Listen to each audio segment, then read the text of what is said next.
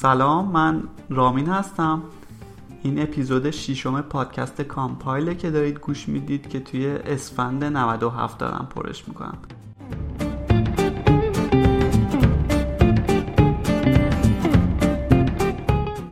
همطور که می‌دونین توی قسمت های قبلی یه خود راجب ویزای کار و غیره براتون صحبت کردم. منتها همطور که قصدم هم از قبل این بود می‌خوام که راجب مباحث تکنیکال صحبت بکنم.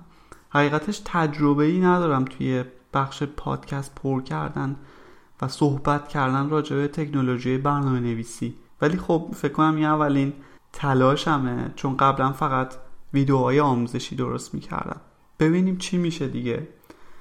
یه مبحثی رو من این بار انتخاب کردم که همیشه خودم هم خیلی دغدغه فکریم بوده. چیزی که می‌خوام راجبش صحبت بکنم راجب اینه که چجوری ما یه برنامه بنویسیم که بتونیم خوب ازش نگهداری کنیم.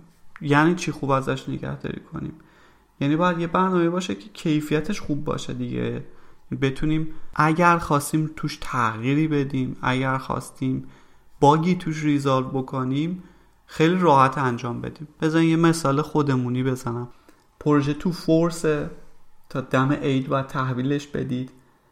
پروژه رو مدیرتون میاد میگه که خب ما قراره که یه چیزی بهش اضافه بکنیم. من قول دادم به مشتری که باید این اتفاق بیفته و فکر می‌کنم فرصتمونم تا شنبه دیگه بیشتر نباشه. امروزم که چهارشنبه است و باید احتمالا شما پنج شنبه جمعه رو برید و روش کار بکنید. اتفاقی که میافته اینه که زمان کمی دارید. می‌خواین حالا برید روی قسمتی کار بکنید یا یه چیزی رفت بکنید ولی نمی‌تونین درست پیداش بکنید. نمی‌تونین سر در بیارید از لایه های کد نویسی که انجام شده. اونجاست که احتمالا مجبورید با یک قوری کامل چایی و قهوه به علاوه ساعتهای زیادی پشت سیستم نشستن خوردن چند تا پیتزای چاق کننده بالاخره بتونید یه جوری اون قسمت برنامه رو هندل بکنید. اما چرا؟ چرا باید اینطوری باشه؟ چرا ما نباید بتونیم یه سیستمی داشته باشیم که به راحتی بتونیم بخونیمش؟ مثل یه کتاب داستان خیلی ساده. به جای اینکه درگیر دیباگ کردن و پیدا کردن کدای خاصی توش باشیم همونطور که پس حد زدید این اپیزود توش قرار از اصطلاحات تخصصی برنامه‌نویسی استفاده بشه.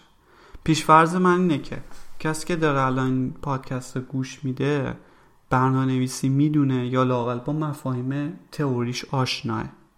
چه بهتر که تجربه کد نویسی هم داشته باشین که بتونین خیلی راحت بگیرید. من دارم چی میگم. برای اینکه بتونم این مطلب رو براتون ارائه بدم قبلا خودم راجعش کتاب خوندم. به علاوه اینکه تجربه کار با یه سری تولزا هم داشتم. کتابی که خوندم و خیلی هم خوشم اومد یه کتاب خیلی جمع و جوریه به نام Building Maintainable Software. از یه نویسنده به نام یوست ویسر که ایشون رئیس یه شرکتی به نام SIG Software Improvement Group توی آمستردام که کارشون اینه که به نرم افزارهای مختلف ریت میدن. از چه لحاظ؟ کیفیت. و جالبه که این کل این کتابم خودش بر اساس اون کاری که داره تو SIG انجام میده می‌نویسه. همچنین مثل اینکه استاد دانشگاه هم هست توی یکی از دانشگاهی هلند و توی اونجا یه درسی داره آموزش میده به نام Large Scale Software Systems. یه کتاب دیگه هم داره به نام Building Software Team که یه خورده های لول تر و مدیریتی تره. ولی بگذاریم کاری نداریم کی بوده چی بوده. کتاب خیلی قویه خیلی کوتاهه. حدود بیشتر فکر می‌کنم حدود 145 تا صفحه بیشتر نیست. خیلی سریع و راحت می‌تونید بخونید. جنبه عملیش فوق العاده بالاه. زیادی براتون حرفای قلمبه سلمبه و داستانه عجیب و غریب نمیبافه. خیلی مورد من دیدم توی کتابایی که خوندم که طرف حتی خاطرات معاشرت با دوستاش و اینا هم توی اون کتاب تکنیکال می آورد. یه خورده اذیت کننده بود. مخصوصا برای مایی که می‌خوایم سر یه مطلب تکنیکال بگیریم و تمامش کنیم. و خب خیلی هم روونه. حدود دوازده تا فصل داره. توی هر فصل سعی می‌کنه که از لیول های پایین تر به بالاتر توضیح بده که چه بکنیم. دو تا نسخه داره خیلی جالبه نسخه Java edition و سی شارپ ادیشن داره. و خب اومده توی هر version ی اون مثال ها و یا نمونه هایی که داده رو بر اساس اون زبان معرفی کرده. نکته جالب دیگرش اینه که توی این کتاب اومده عین کدای برنامه‌نویسی از یه فرمت خاص استفاده کرده. یعنی هر فصل همیشه شامل این میشه که موضوع رو تعریف کنه بعد بگه که اصلا چه انگیزه ای داریم که ما بریم به سمت اینکه اینا حلش بکنیم. بعد یه سری guideline توش معرفی کرده. توی آخرش هم همیشه یه سری objection ها رو حل کرده. یعنی سوالات متداولی که ممکنه راجبش پیش بیاده براتون مشخص کرده. خیلی جالبه که گاهی اوقات خودم من وقتی میخوندم خیلی تعجب می‌کردم. بعضی از guideline هایی که میده واقعا خیلی سخت پیاده سازی کردنشون چون که ما توی کد نویسیم و عادت نکردیم اینجوری کد بزنیم.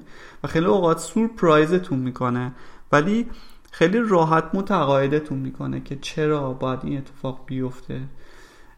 حتما بهتون پیشنهاد می‌کنم کتابش گیر بیارید. مال انتشارات O'Reilly هم هست و کتاب فوقالعاده خوبیه. اما من می‌خوام چیزایی که ازش یاد گرفتم و خیلی خلاصه براتون بگم. ممکنه براتون مفید باشه.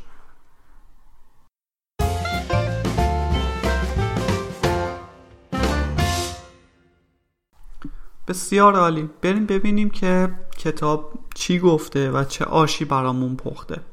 نکته خیلی جالبی که راجع به کتاب وجود داره اینه که نویسنده اومده از unit های کوچیک برنامه نویسی مثل متد و block های کد نویسی شروع کرده و رفته همینطوری به سمت کلاس و component و سیستم و غیره. یعنی guideline هایی که شروع کرده از پایین به بالا هست. اما قبل از شروع بیایم یه سری از لغت ها یه سری از اصطلاحاتی که نویسنده استفاده کرده و خیلی هم استاندارد داره با هم دیگه هماهنگ بکنیم که وقتی من صحبت می‌کنم راجع بهشون مفهومش رو دقیق بدونیم. اول از همه یونیت به کوچکترین واحد کد نویسی میگن یونیت که اینجا برای ما همون متد میشه. لغت ماژوله که برای ما همون کلاس میشه توی جاوا. اصطلاح کامپوننته که به مجموعی از ماژول ها یا همون کلاس که با همدیگه یک کار خاصی رو انجام میدن میگن و در نهایت وقتی که یک مجموعه component با همدیگه یک هدف مشترک دنبال می‌کنن بهش میگن یک سیستم. خب پس تا اینجا یه سری لغات با همدیگه OK کردیم. برای شروع اولین قدمی که باید بردارید اینه که از این به بعد unit هایی که می نویسید یا متد هایی که طراحی می کنید نباید بیشتر از 15 تا خط بشه. البته بدون در نظر گرفتن کامنت ها یعنی چی؟ یه خورده سختگیرانه نیست؟ یه خورده سخت شد نه؟ 15 تا خط کد مگه میشه یه متد رو جمعش کرد توی 15 تا خط؟ بعضی جا واقعا به نظر میاد که امکان پذیر نیست. اما بشنویم که چرا اصلا باید اتفاق بیفته. یونیت های کوچیک متد هایی که تعداد خطشون کمه سادن واسه متوجه شدن و فهمیدنشون. خیلی راحت میشه اونا رو درک کرد و تو ذهنمون آنالیزش کرد و رهگیری کرد که داره دقیقا چه اتفاقی میفته. یه مثال می‌زنم. مثلا فرض کنید شما یه سرولتی نوشتی. بعد توی متد دوگتش گفتی آقا بیا پارامترهایی که کاربر وارد کرده رو بخون. بعد گفتی که وصل به database connection بزن بعد یه دونه select بزن. بعد که اون select زدی بیا نتایجش رو بخون و شروع کن در قالب مثلا JSON اونا write کردن توی خروجی. خب الان قاعدتا هر کدی که شما بخوای بزنی الان فکر کنم تا الان یه چل پنجا خطی واسه این باید بزنی. اما نکته اینه که آنالیز کردن این متد دوگت شما الان خیلی سخت و پیچیده میشه. چرا؟ چون که وقتی می‌خوای اینو بخونی باید تک تک قسمت های مختلفش رو تو ذهنت درک بکنی که داره چیکار می‌کنه. روش چیه؟ چه کنیم که این اتفاق نیفته؟ راحت ترین روشش نه که آقا بیایم خطایی کدی که نوشتیم و extract شون کنیم تو متدای دیگه. یعنی اگه یه بخشی من دارم به نام اینکه آقا وصل شو به database یه متد می نویسم connect to database به همین راحتی. و اون متد توی اون متدی که نیاز دارم call ش می‌کنم. خیلی ساده تره دیگه. حالا اتفاقی که میافته اینه که خواننده این کد وقتی به اینجا می‌رسه بر اساس نامی که رو متد گذاشتی به راحتی متوجه میشه که چه اتفاقی داره میفته حتی شما دیگه نیاز نداره که کامنت هم بنویسی. چون خود اسم متد دیگه گویای اتفاقی که داره میفته و هیچ مسئله دیگه واسهش پیش نمیاد. پس وقتی که ما کدامون رو extract می‌کنیم تو متدای دیگه اتفاقی که میفته اینه که اولا برای تست کردن ساده میشن. یعنی ما می‌تونیم متدا رو دونه به دونه مجزا واسهشون تست بنویسیم و تستشون کنیم ببینیم به درستی کار می‌کنن یا نه. و خب قاعدتا واسه آنالیز کردنمون هم خیلی راحت تره. و استفاده مجدد و قاعدتا می‌بره بالا. یعنی شما حتی اون بلاک کد رو می‌تونی جاهای دیگه هم کالش بکنی دیگه. پس ریوزابیلیتی هم اینجا خیلی بهتر میشه. چجوری این کار رو بکنیم؟ دو تا حالت بیشتر نداره دیگه.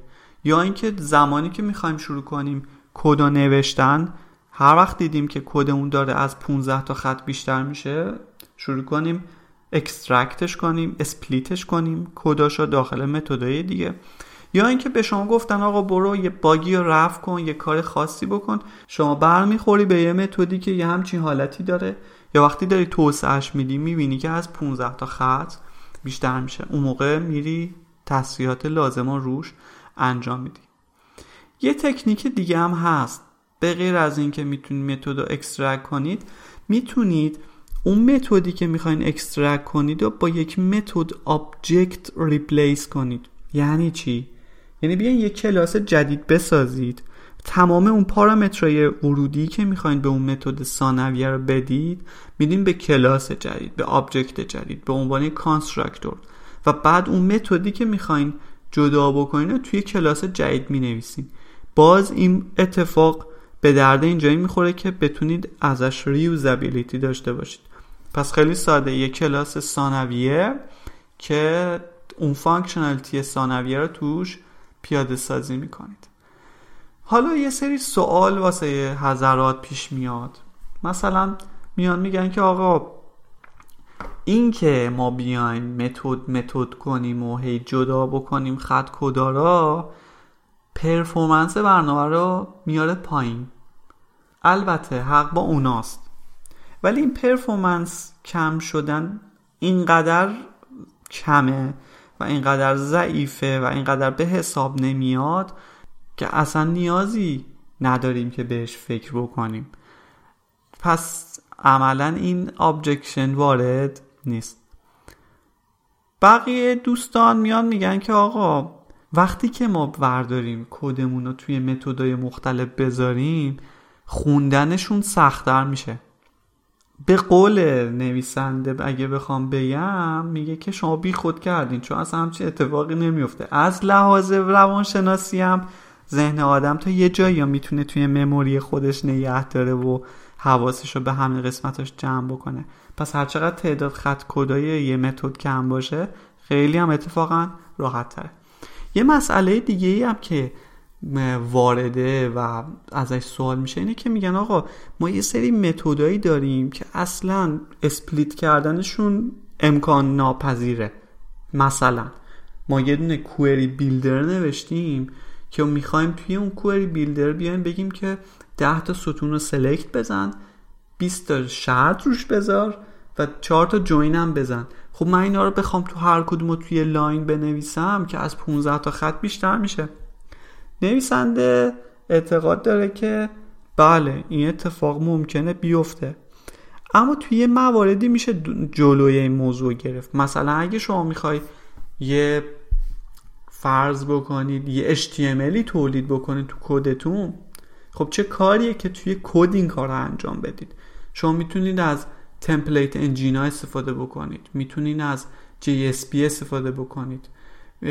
روش های گوناگونی واسه یه همچین مشکلاتی وجود داره. سلوشن های خیلی بهتری وجود داره. و همیشه اینو در خاطرتون داشته باشید که اگه به همچین موردی برخوردید اسکیپش نکنید. همیشه نگهش دارید. راجبش فکر بکنید. گاهی اوقات یه همچین مسائلی نشان از یک ضعفی توی طراحی یا معماری سیستمتون داره. که باید واقعا بهش فکر کرد یا یه راه حل خاصی واسهش در نظر گرفت. خیلی عالی. پس اولین درسمون رو گرفتیم. بریم سراغ درس دوم.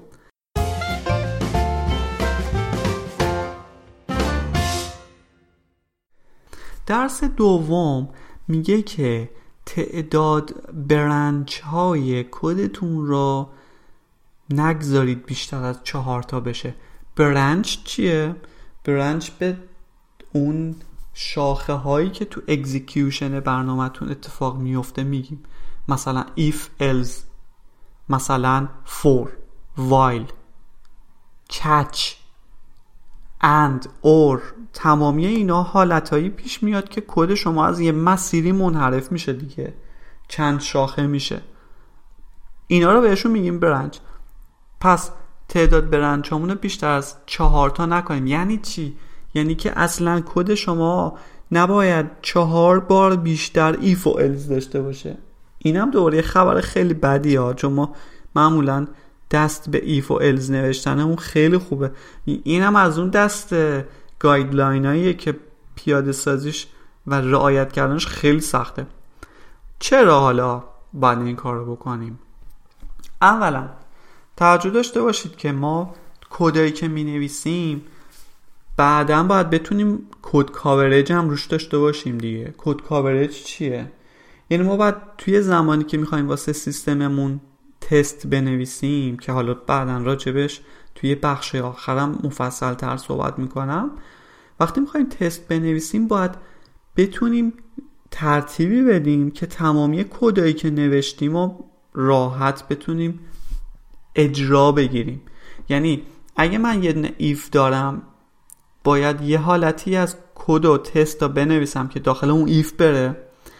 اگر یه else ی هم کنارش دارم باید یه کدی بنویسم که داخل else هم بره. یعنی من دو تا کد نیاز دارم که جفت branch ها رو تست بکنه دیگه. من نمی‌تونم یه کدی بنویسم که هم توی if بره هم توی else پس قاعدتا وقتی تعداد branch اتون کمتر باشه یعنی که تستتون راحت تر میشه و همچنین branch coverage تون یا همون code coverage تون توی branch ها هم آسون تر میشه. به کل مسیری که یه کد طی می‌کنه توی branch های مختلف میگن همون execution path یه مثالی که میشه راجبش زد مثال سویچه. توی سویچ هم یه همچین داستانی داریم دیگه. یعنی که ما هر وقت می‌خوایم که switch case بنویسیم می‌بینیم که با یک عالم branch مختلف روبرو هستیم. اگر من یه دونه سویچی دارم که 11 تا کیس داره با یه دونه دیفالت نشونگر اینه که من دوازده تا برنچ توی اون کد دارم. این نشونگر اونه که من دوازده تا تست نیاز دارم بنویسم تا بتونم کل این متد رو پوشش بدم. پس قاعدتا کیفیت نرم افزار به تعداد برنچاش هم یه ارتباطاتی داره. اما چه کار بکنیم؟ راهکار چیه؟ حالا فرض بکنید من یه سویچی هم دارم که واقعا یه حالت این شکلی پیدا کرده. یه روشش اینه که شما می‌تونید به جای اینکه switch case بنویسین بیاین برای حالت های مختلفی که دارید بعضی جاها به راحتی میشه از یه hash map استفاده کرد. فرض بکنید مثلا می‌خوایم بگیم اگه توی method مون یه enum ی ارسال میشه که توی اون تایپ هایی از انواع کشورها هست بیا شروع کن یه color ی رو return کردن بر اساس رنگ پرچم اون کشورها. خب به جای اینکه ما بیایم switch case switch case بنویسیم می‌تونیم یه map ی از تمامی اون اطلاعات داشته باشیم بعد تو method مون به راحتی بگیم آقا اگر همچین کلیدی توی این map بود value ش رو return کن. نبودم که هیچ. روش دومش ممکنه این باشه که شما بیاین مثلا از یه روشی مثل factory استفاده کنید برای ساختن اون object های خاصتون. اما واسه if else امون چیکار کنیم؟ وقتی که if else امون خیلی طولانی و پرتعداد میشن چه کار بکنیم؟ یه روش راحتش اینه که بیایم بخشی از اون nesting یا تو در توی if و else ا رو یه method دیگه move کنیم. یعنی به جای اینکه هر بار شروع کنیم if else جدیدی توی method مون اضافه کردن یه method ی call بکنیم که داخل اون تمامی اتفاقات افتاده. یعنی یه جورایی شبیه به guideline درس قبلی method extracting داشته باشیم. یه روشش اینه. خب مسئلتون. سوال پیش میاد که آقا من یه سیستمی دارم که توش پیچیدگی غیر قابل انکاره. من نمی‌تونم اصلا if و else ش رو جمع و جور کنم. مثلا من دارم برای صنعت فرض بکنیم بانکداری کد می‌زنم. اینقدر این محاسباتش پیچیده است که من اصلا نمی‌تونم if و رو با هم دیگه جمع و جور کنم. نویسنده میگه آقا همه اینا بهانه است. هر کدی به هر پیچیدگی با هر مقیاسی رو میشه یه جوری نوشت که قابل نگهداری باشه دیگه. اصلا واسه یه زبان برنامه‌نویسی چه فرقی داره که شما داری چند تا محاسبه انجام میدی؟ شما به تعداد if و else ایی که داری توجه بکنی فقط باید هنر اینو داشته باشی که اینا رو بتونی راحت extract بکنی. پس بهانه الکی نیار.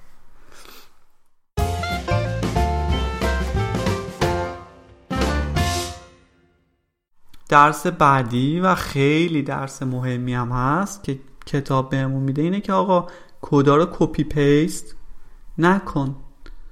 یعنی اگر یک محاسباتی داری یه بخشی از کدی داری که توی یه کلاسی توی method ی نوشتی عینا ور ندار همون functionality رو یه جا دیگه کپی کن.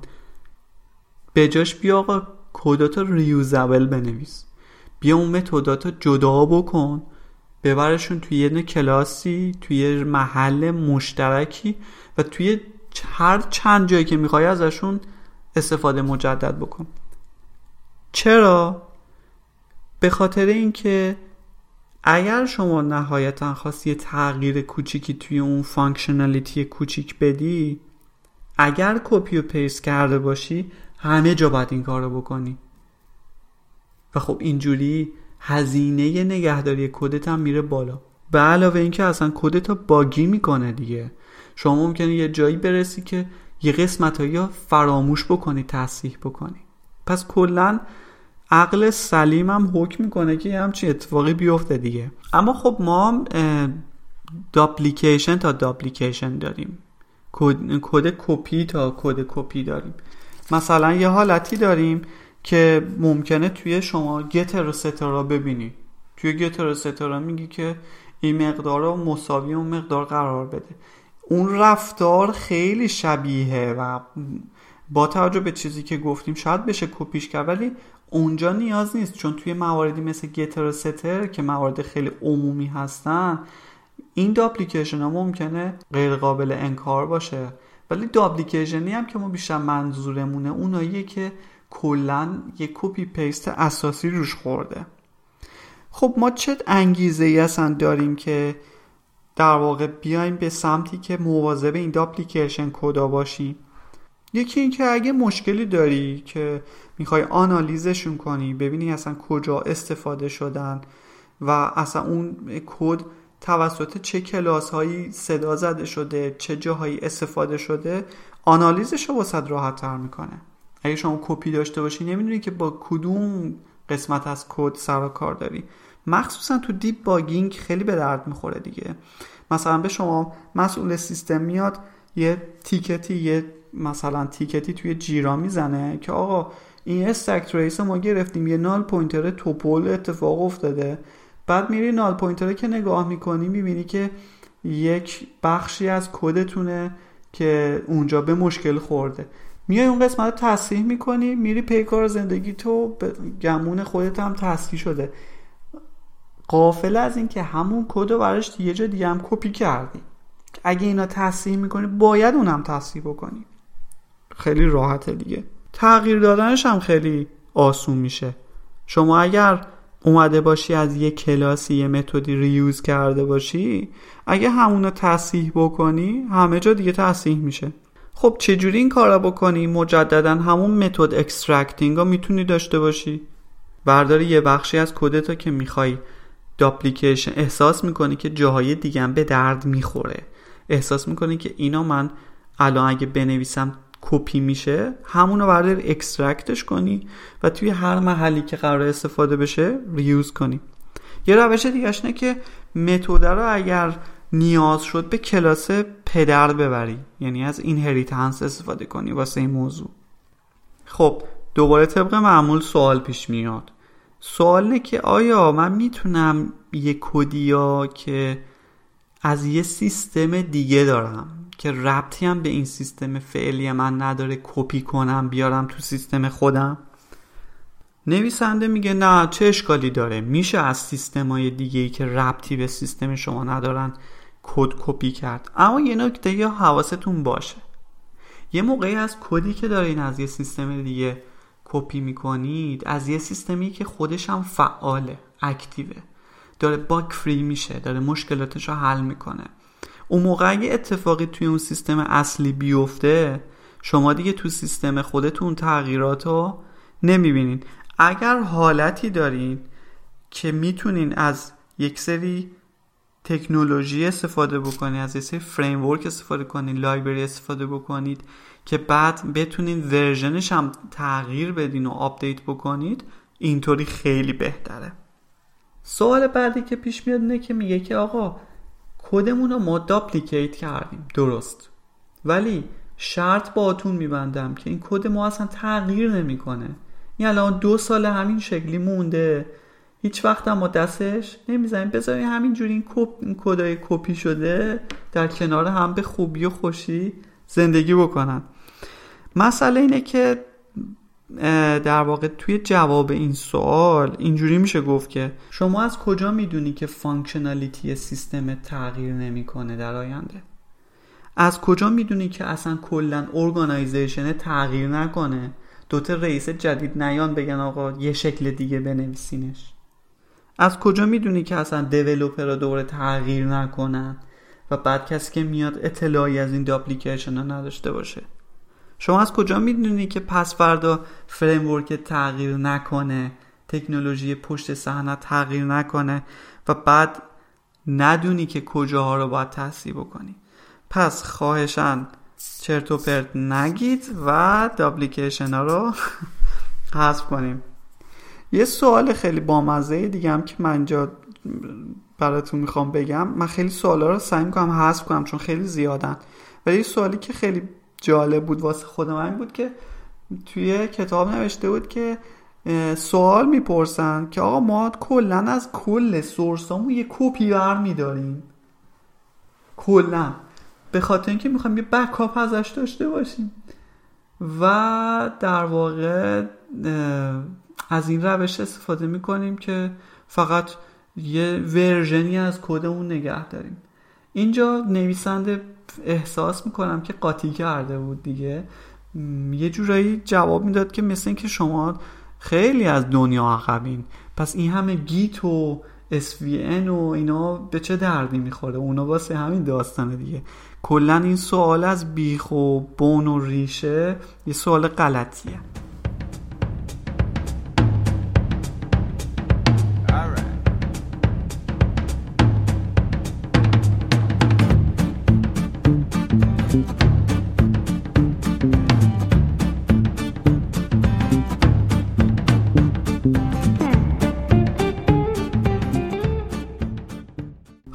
من تا اینجای کار این قسمت اول این اپیزود جمعش می‌کنم. ولی توی اپیزود بعدی هم همین مبحث رو ادامه میدم. خواهشم اینه که به هم فیدبک بدید که ببینم که مسیر درستی دارم پیش میرم یا نه و خیلی بهم کمک می‌کنه. البته اگرم بگید کارت خوب نبوده من ادامه میدم ولی شاید بتونم یه نکته هایی از توی حرفاتون بگیرم و خیلی به من کمک می‌کنه. خیلی ممنونم که این قسمت رو گوش دادید. بازم با من همراه باشید.